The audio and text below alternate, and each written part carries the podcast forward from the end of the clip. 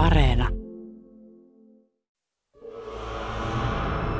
Varjoissa seisoo pitkä ja luiseva hahmo. Ikkunasta loistavan täysikuun kajo paljastaa kaistalleen kasvojen ihoa. Se on kalman kalpea. Kauttaaltaan mustiin pukeutunut hahmo astuu lähemmäksi ja sen epäluonnolliset punaiset silmät ovat naulintuneet sinuun. Olet jännittynyt paikallesi, etkä voi olla katsomatta sitä. Miehen tuuheat kulmakarvat ovat lähes yhteen kasvaneet. Hänellä on niin paksut viikset, että ne peittävät jäykän ja julman näköisen suun. Haistat löyhkäävän hengityksen, joka huokuu verenpunaisten huulten välistä. Olennon hampaat ovat koiramaiset ja teräväkärkiset. Se astuu jälleen askeleen lähemmäksi. Et kykene liikkumaan, vaikka haluaisit paeta. Miehen hiukset ohenevat omituisesti ohimoiden kohdalta. Luonnottomat, teräväkärkiset korvat pistävät esiin. Nyt se on jo aivan lähellä ja ottaa sinusta kiinni. Tunnet jääkylmän käden karhean kosketuksen. Toisen kätensä hän kohottaa kasvoillesi.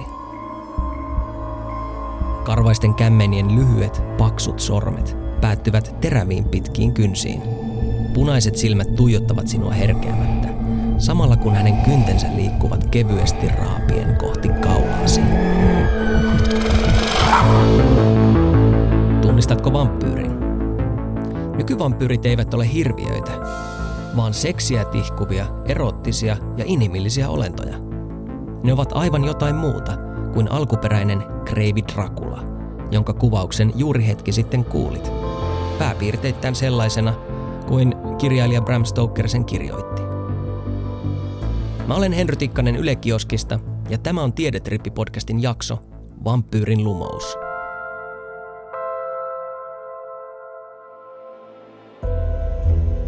Verenhimoinen otus hiipii pimeydestä kohti pahaa aavistamatonta uhriaan. Se etenee ääneti, aistien lämpimän veren pulppuavan kohteensa suonissa. Sitten se paljastaa terävät hampaansa ja iskee. Tämä on täyttä totta, eikä fiktiota. Näin verivampyyri metsästää, ja teoriassa sinä voisit olla sen seuraava uhri. Mikäli sattuisit käymään Meksikossa tai Keski-Amerikassa, missä se elää. Verivampyyrit on lehtikuonolepakoiden heimoon kuuluva lepakoiden alaheimo. Niitä on kolme nykyisin elävää lajia, ja nimensä mukaisesti ne käyttävät verta pääasiallisena ravintonaan. Suurin näistä verta imevistä lepakoista on nimeltään jokseenkin mielikuvituksettomasti isoveren imiä. Toisen lajin nimi on niinkin pelottava kuin jalkapoimuvampyyri. Isoveren imiä on nimestään huolimatta kooltaan mitätön suhteutettuna meihin ihmisiin.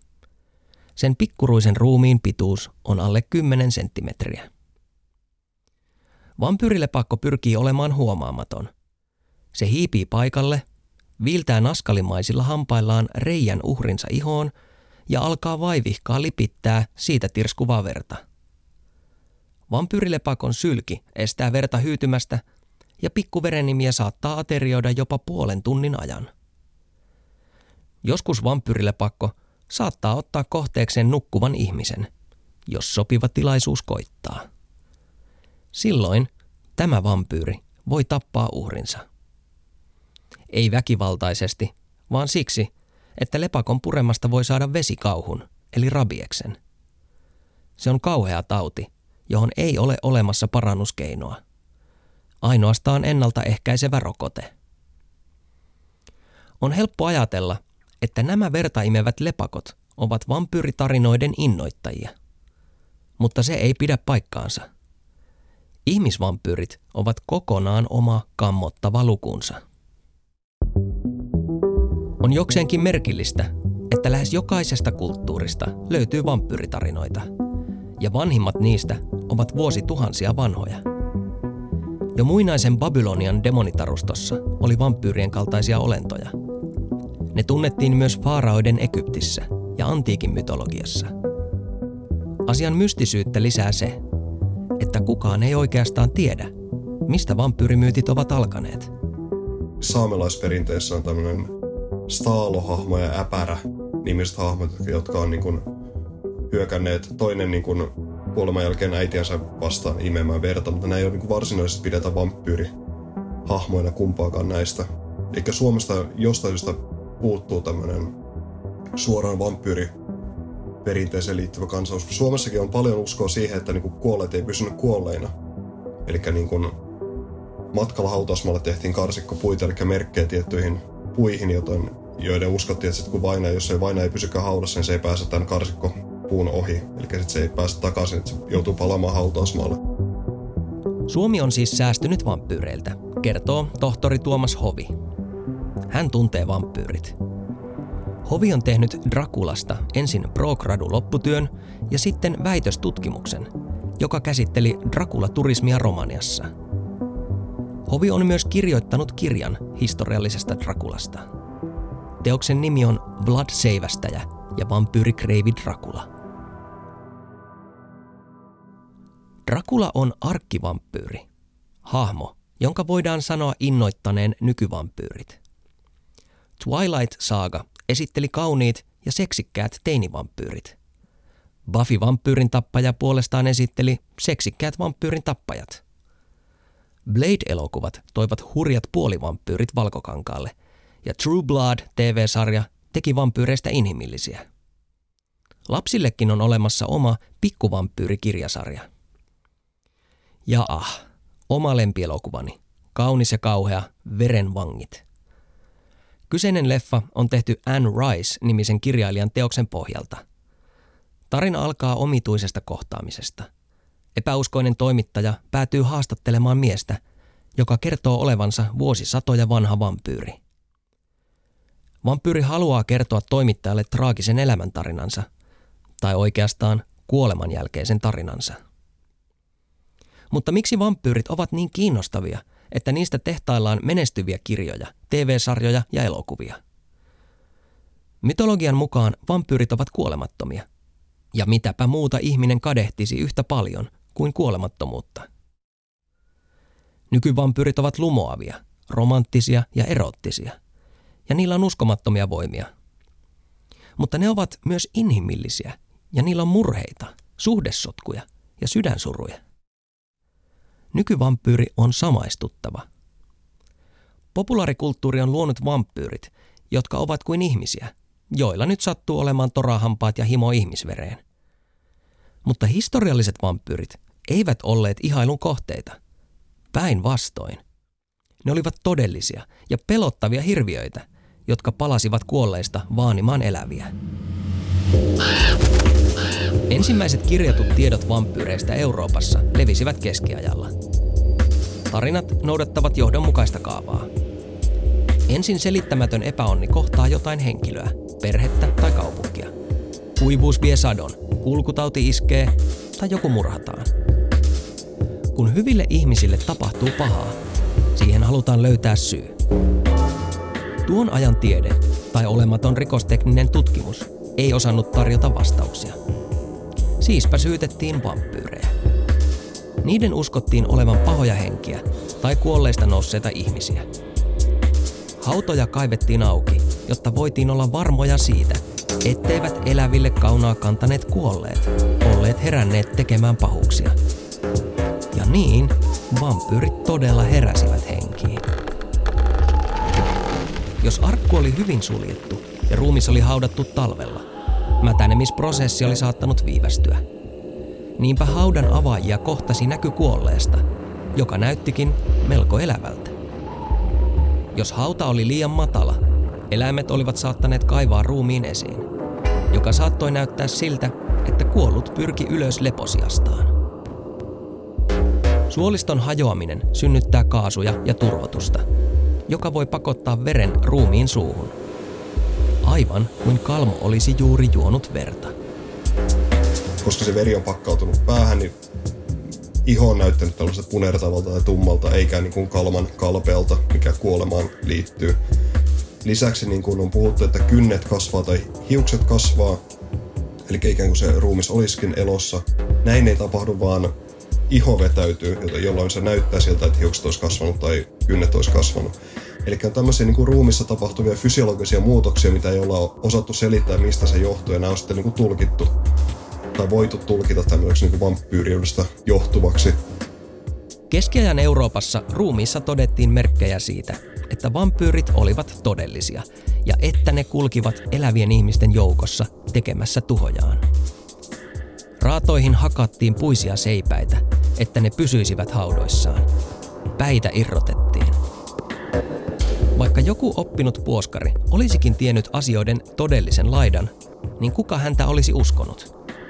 Jos nykypäivänäkään osa ihmisistä ei luota lääketieteeseen ja rokotuksiin, koska joku netissä sanoi niiden olevan salajuoni, niin millaista tiedevastaisuutta keskiajalla onkaan koettu?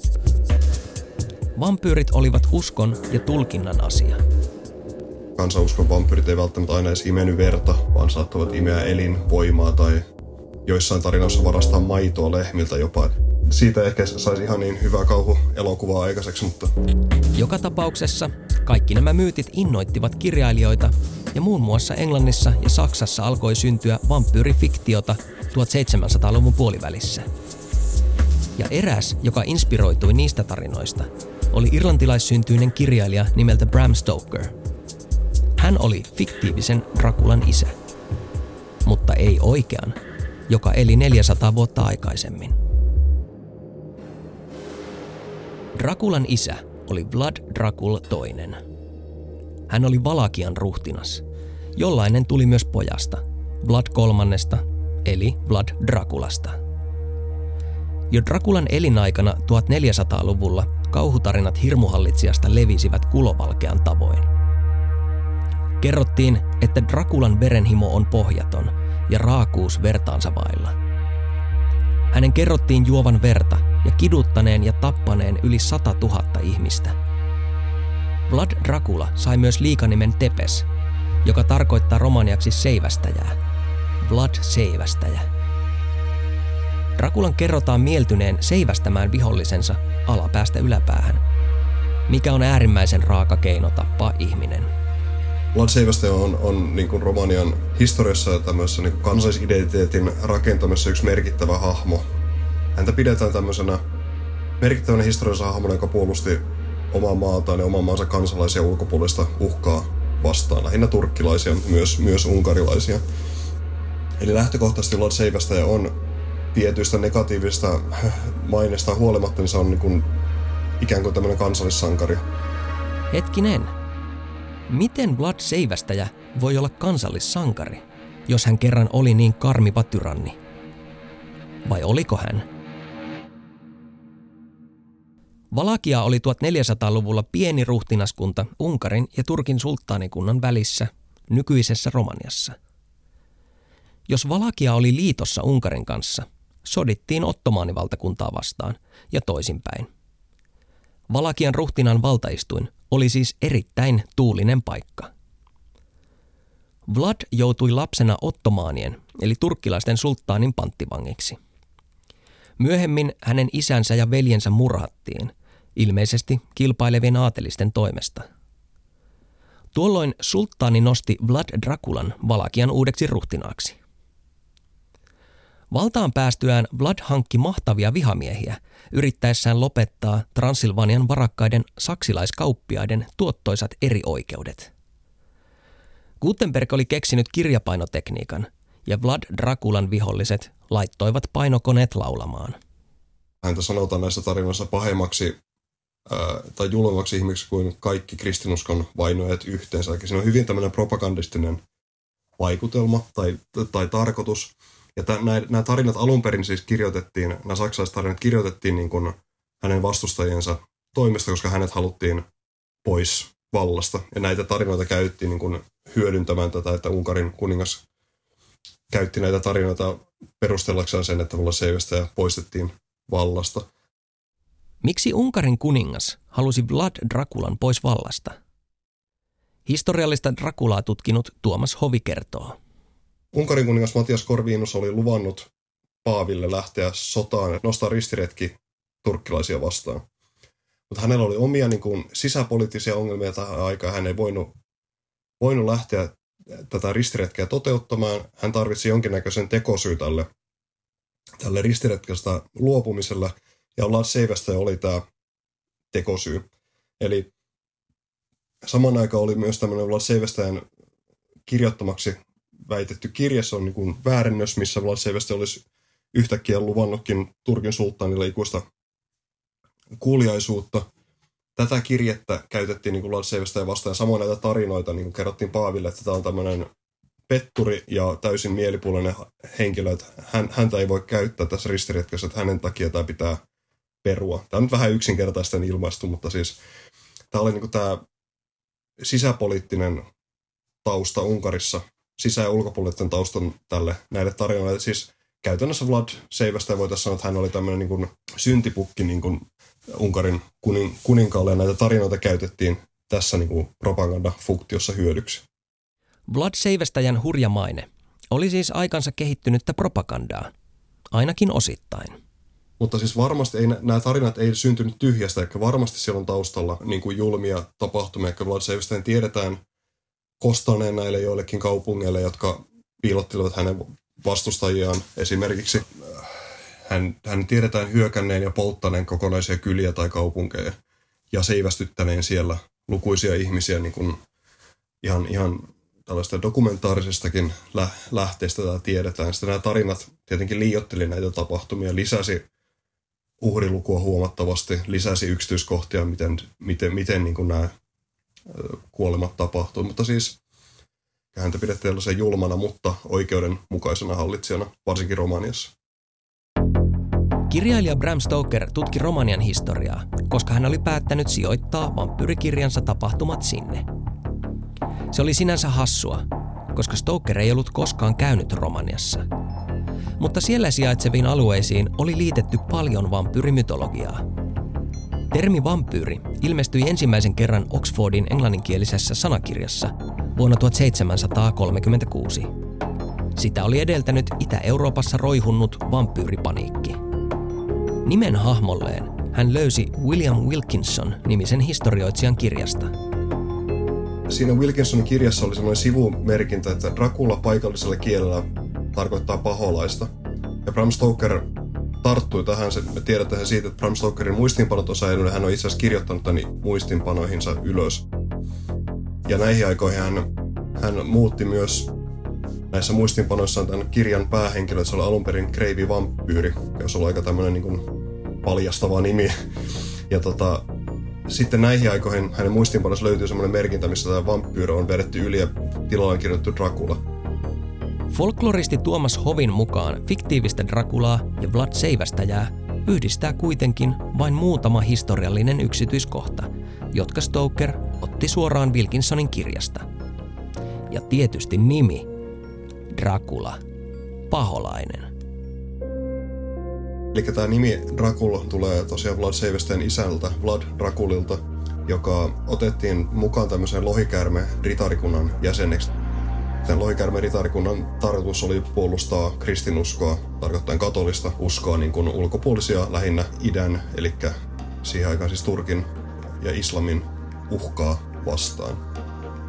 Tämä oli niin kuin merkittävä kunnia tällaiselle pienen ruhtinaskunnan niin Valakian hallitsijalle, joka Vlad Seivästen isä Dracul oli. Hän oli ylpeä tästä ritarikunnan jäsenistä ja otti tosiaan tämän ritarikunnan mukaan tämän nimen Dracula, joka tarkoitti lohikäärmettä Draco latinaksi, niin otti siitä tavallaan sen nime, nimen niin kuin suvulleen ja perheelleen nimeksi. Se, mikä tekee tästä vielä mielenkiintoisemmin, tosiaan, että se viittasi siihen lohikäärmettä merkitsevään sanaan, mutta Romaniassa niin kuin Drak DRAC tarkoitti myös paholaista, joten siinä oli helppo niin kuin tämän, sekä olla Seivästä että tavallaan Drakulin niin poliittiset vastustajat ja vihamiehet käytti sitten tätä niin kuin, kuvaamaan häntä tällaisena paholaismaisena, niin kuin hänen nimensäkin ikään, ikään kuin olisi. Vanha sanonta, että nimi ei miestä pahenna, ei olekaan aivan universaali totuus. Vlad Drakulan nimi inspiroi Bram Stokeria. Drakulasta tuli vampyyri, joka asuu linnassaan Romanian Transilvaniassa ja himoitsee ihmisten verta. Se ei sinänsä ole aivan ongelmatonta, jos ajatellaan asiaa romanialaisten näkökulmasta. Ajatellaanpa, että amerikkalainen kirjailija kehittäisi Suomessa asuvan hirvittävän lapsia syövän demonihahmon nimeltä Mannerheim. Sitten valtavan Hollywood-koneiston myötä Mannerheim Monster kasvaisi koko maailman tuntemaksi hirviöksi, ja turistit ympäri maailmaa vyöryisivät kauhumatkoille Suomeen. Turismi toisi tietysti rahaa, mutta samalla Mannerheim karnevalisoituisi ja merkittävän suomalaisen historiallisen henkilön maine kärsisi. Bram Stokerin vuonna 1897 luoma vampyyri Kreivi Dracula on eräs populaarikulttuurin tunnetuimmista hahmoista. Bram Stoker yhdisti kirjassaan aiempaa vampyyrifiktiota, perinteiden tutkimusta, historiaa ja tietysti omaa mielikuvitustaan. Bram Stoker myös keksi tälle vampyrihahmolle erilaisia, erilaisia piirteitä, mitkä sitten on jäänyt, jäänyt fiktiossa elämään. Näistä nyt yhtenä esimerkkinä Muista nämä vampyyrihampaat on tullut Bram Stokerin myötä. Samoin, samoin se, että vampyyri ei jätä varjoa tai että pitää kutsua taloon, että, pääsee, että vampyyri pääsee sisälle. Tämmöisiä, mitkä on nykyfiktiossa hyvinkin, tai sanotaanko itsestään selviä, nämä oli niin Bram Stokerin omaa keksintöä. Transilvanialaisesta kreivistä on muodostunut eräänlainen arkkivampyyri ja muiden fiktiivisten vampyyrien esiisä. Ilman Vlad Tepesin legendaa ei olisi Drakulaa – Stokerin kirjasta olisi tullut Kreivi vampyyri tai jotain muuta ei niin uskottavaa. Ja ilman Kreivi Drakulaa tuskin olisi Buffy vampyyrin tappaja, Twilightia tai suosikkielokuvaani verenvankeja. Sekin on jännä, että tavallaan Bram Stokerin Draculaankin monilla ihmisillä vaikuttaa hyvin vahvasti niin elokuvaversioiden käsitykset siitä. Eli siinä kirjassa, kirjassa Dracula on tämmöinen hyvinkin yksipuolinen paha hirviöhahmo. Siinä ei hirveästi ole niin kuin, tule mitään tämän Drakulan niin kuin, inhimillisiä piirteitä juurikaan esiin tai, tai, tai tällaista niin kuin, tunteellisuutta tai muuta. Et se on lähinnä pelottava, hirviömäinen hahmo. Bram Stokerin teos ei ollut ensimmäinen vampyyrikirja, eikä se ollut välitön menestys, mutta myöhempien elokuvaversioiden myötä Drakulasta tuli valtavan suosittu. Ja sitä myötä vampyyrien arkkityyppi. Vampyyrit ovat ihmismuodossa olevia saalistajia, jotka juovat elävien verta. Tätä tarkoitusta varten vampyyreillä on terävät ja pitkät kulmahampaat, joilla he puhkaisevat kaulasuonen. Perinteisen käsityksen mukaan vampyyriksi ei synnytä, vaan elävä ihminen muuttuu vampyyriksi vampyyrin pureman kautta. Tähän liittyy kuolema ja ylösnousemus vampyyrinä. Vampyyrit ovat kuolemattomia – mutta on joitakin keinoja, joilla ne saa pysyvästi hengiltä. Puinen seiväs sydämen läpi, auringonvalolla käristäminen tai pään irroittaminen. Näin siis fiktiossa. Ja nämä vaihtelevat tarinasta riippuen. Joissakin tarinoissa vampyyrit kestävät auringonvaloa. Toisissa tarinoissa ristinmerkki ja jopa valkosipuli vahingoittavat vampyyrejä, mutta sekin vaihtelee – Tosin valkosipulin lääkinnälliset ominaisuudet tunnettiin ja vampirismi koettiin jonkinlaisena sairautena, eli sitä varmaan yritettiin parantaa sille. Lienee tarpeetonta todeta, että todellisuuden kanssa näillä asioilla ei ole mitään tekemistä. Vampyrit ovat sittemmin käyneet läpi perusteellisen kulttuurisen mankelin, jonka puristuksessa ne ovat muuttuneet pelätyistä hirviöistä ihailuiksi hahmoiksi. Vampyreihin liitetään kadehdittavia asioita – nuoruus, voima, seksikkyys, viisaus, äly. Nykyvampyrit ovat itsekkäitä, jopa röyhkeitä, mutta tyylikkäitä. Ne ottavat mitä haluavat, mutta eivät mahtaile. Ne viihtyvät yksin, mutta niiden ei tarvitse olla yksin. Ne ovat ylpeästi erilaisia, mutta sulautuvat joukkoon. Kun asiaa tarkemmin pohtii, niin populaarikulttuurissa vampyreistä on tullut jotain sellaista – mitä moni meistä haluaisi salaisissa haaveissa olla. Siinä missä The 69 Eyes-bändi markkinoi itseään Helsinki Vampires-tematiikalla, jotkut ihmiset identifioivat itsensä aivan oikeasti vampyyreiksi. Yhdysvalloissa on haastateltu ja tutkittu elämäntapa vampyyrejä ja myös lainausmerkeissä oikeita vampyyreitä. Eli siis ihmisiä, jotka uskovat olevansa vampyyreitä. Elämäntapavampyyrit kokevat heidän oman persoonansa olevan kuin vampyyrillä. Heidän elämän rytminsä on usein yökeskeinen ja he saattavat käyttää mustia vaatteita ja jopa teräviä tekohampaita. Jotkut viilauttavat kulmahampaansa teräviksi esteettisistä syistä. Sitten erikseen ovat ne ihmiset, jotka uskovat olevansa vampyyrejä. Se on heidän identiteettinsä. On tärkeää todeta, että nämä ihmiset eivät tapa ihmisiä ja ime heidän vertaan. Useimmat heistä kokevat lainausmerkeissä imevänsä energiaa muista ihmisistä. Jotkut hankkivat pieniä annoksia eläimen verta tai jopa ihmisverta luovutettuna. Sitä nautitaan muutama teelusikallinen viikossa. Psykiatrian historiassa tunnetaan myös tapauksia, joissa joillekin ihmisille on kehkeytynyt pakkomielle vereen ja sen syömiseen. Nämä vampyyri-ihmiset ovat silti eläviä olentoja, eivätkä eläviä kuolleita, kuten tarinoiden vampyyrit. Onkin kiinnostavaa, miksi ihmiset ovat pelänneet, ja mitä ilmeisimmin hyvin kauan, että kuolleet eivät pysy kuolleina. Ehkä siihen on liittynyt ymmärrys kuoleman lopullisuudesta. Kukaan ei palaa rajan takaa elävien maailmaan. Ja jos palaa, se on niin luonnotonta, että siitä seuraa vain pahaa. Ja onko veri liitetty vampyyreihin, koska veri symboloi elämän pyhyyttä? Tähän pohditaan ei liene olemassa oikea vastausta. On silti myös tieteellinen tosiasia, että verta juovia vampyyrejä on olemassa. Ei ihmisiä, vaan eläimiä, jotka oikeasti tarvitsevat verta eläkseen. Ne eivät ole pahoja. Ne selviytyvät varastamalla vähän verta ravinnoksi toisesta eläimestä. Siinä mielessä hyttysetkin ovat vampyyrejä. Ja punkit. Tuomas Hovi kirjoittaa teoksessaan Vlad Seivästäjä ja vampyyrikreivi Dracula. Vampyyrifaneille on kuitenkin tuotettava pettymys. Vlad Seivästäjä ei ollut vampyyri. Vlad Seivästäjä, tai paremminkin Vlad Dracula, on silti nimensä kautta keskeinen tekijä populaarikulttuurissamme. Mitä hänelle tapahtui? Sen jälkeen, kun hänet syöstiin vallasta, hän päätyi Unkarin kuninkaan vangiksi 13 vuodeksi. Tai paremminkin hän oli jonkinlaisessa arestissa.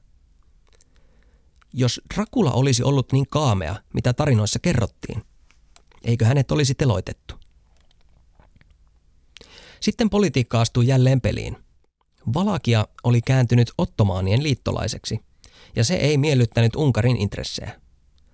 Valtaistuimelle haluttiin liittolainen, ja katseet kääntyivät Vlad seivästäjään. Unkarin tukemana ja hurjan maineensa siivittämänä Vlad seivästäjä lähti sotimaan Valakiaan ja nousi jälleen ruhtinaaksi vuonna 1476.